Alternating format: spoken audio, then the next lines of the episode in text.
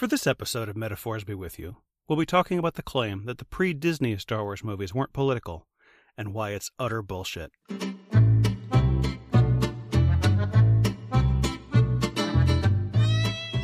Hi, I'm Rob Hyred of Chipperish Media, and this is a podcast about symbolism and allegory in Star Wars. The movies, the TV shows, the books, and everything else. Each episode, I'll take a topic and apply it across whatever Star Wars media seems most appropriate. One of the many complaints of certain elements of Star Wars fandom is that Star Wars in the Disney era is more political than the original movies by George Lucas, which were simply whimsical adventure stories with absolutely nothing to say about politics or society. First of all, this is nonsense on the face of it, because art is political, particularly narrative art.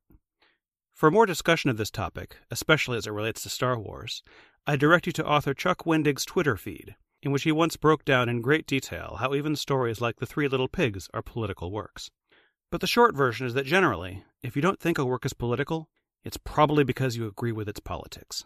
So what kind of politics did the 6 Lucas-originated Star Wars films have? Let's talk about it. Please note that this episode will deal with the political themes that seem to me were intentionally inserted into Star Wars. The next episode will deal with the politics that Lucas likely didn't intend, but are nonetheless present. So let's talk about racism. As a brief disclaimer, I'm a white, cishet dude in my 40s, so I'm coming at this with basically all the privilege. If I make bad assumptions, that's on me, and I'm truly sorry. In the very first Star Wars movie, we have 2 moments that stand out to me as metaphorically related to racism. The first is in the cantina, when the droids try to enter and Luke is told by the bartender that he doesn't serve their kind, and he doesn't want them there. George Lucas was born in 1944, so he would have been completely familiar with the idea of restaurants and other businesses being upfront with not serving certain kinds of people. It's also worth noting that along with Luke, the droids have been the most sympathetic characters in the movie so far. We know they have feelings and goals and arguments exactly like everyone else, so this behavior is definitely not condoned by the movie. The other big nod to racism as a societal ill in that first movie is when Luke and Han are pretending to be stormtroopers transporting Chewbacca. An Imperial officer looks at Chewie and asks them, "Where are you taking this thing?" Again, we know that Chewie is a fully realized person who plays board games and has strong feelings about handcuffs, so this dismissive remark is absolutely supposed to show us that the Empire has some kind of vile, human-centric speciesism going on. Obviously, we shouldn't discuss race in the original trilogy without bringing up Lando Calrissian.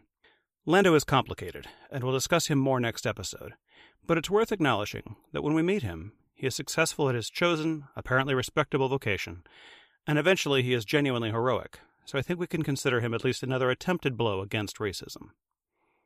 Similarly, in the prequel trilogy, we get a handful of racial minority characters in a variety of roles. Mace Windu, Korsh Panaka, and Fett's Jango and Boba all break us out of the usual all-Anglo all-the-time we're used to.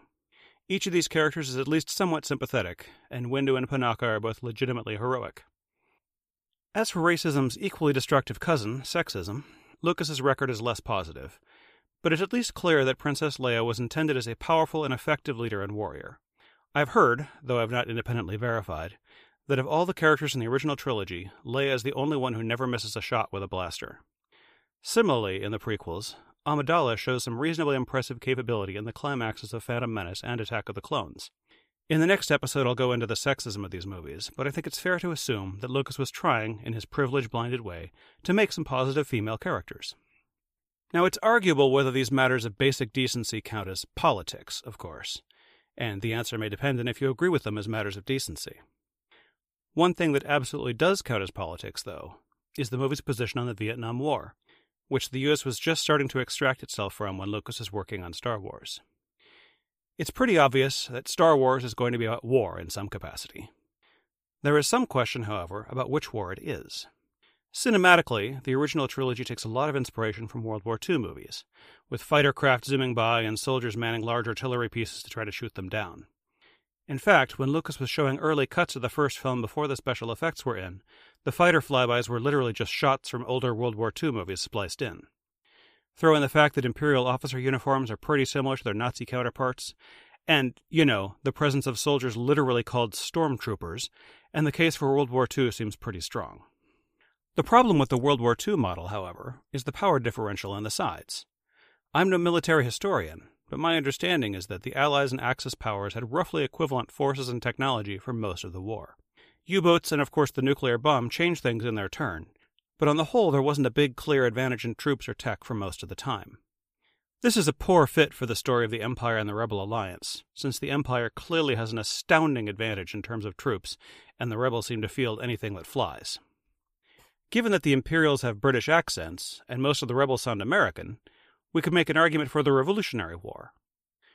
My main argument against that is the style of warfare. Star Wars puts a lot of emphasis on flying vehicles and has no obvious counterpart, at least in the original trilogy, to cavalry regiments and musket lines. So if we're looking for an asymmetric war that would have been relevant in the 70s, it sure seems like Vietnam has to be a contributing influence.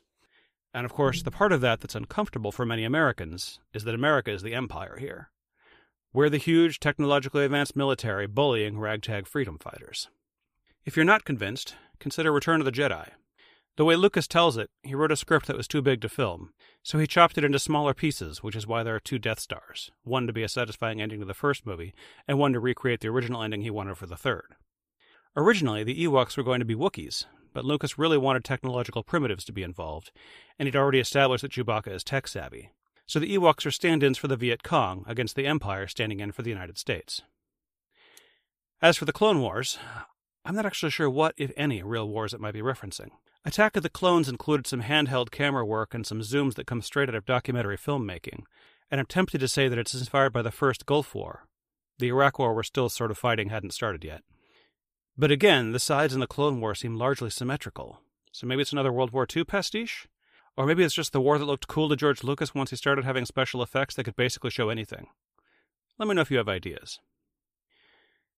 So with an agenda opposing racism, sexism, and the Vietnam War, Lucas comes off as practically a hippie in the original trilogy. The thing is, many people may have missed these positions because they are widespread positions to have, or at least give lip service to, throughout the 80s and beyond, only becoming controversial again fairly recently. So that's my piece on the intentional politics of the original Star Wars movies, but I'd love to hear what I missed. If you've got another example or just want to discuss anything I've said here, talk to me on Twitter at @rhyred, or come to the Chipperish forums if you'd like to have a longer conversation. If you'd like to support all the great podcasts here at Chipperish, head to our Patreon page and chip in $1 a month or whatever you can afford. You can also support any podcast you love by leaving a glowing review on Apple Podcasts. Thanks for listening, and metaphors be with you.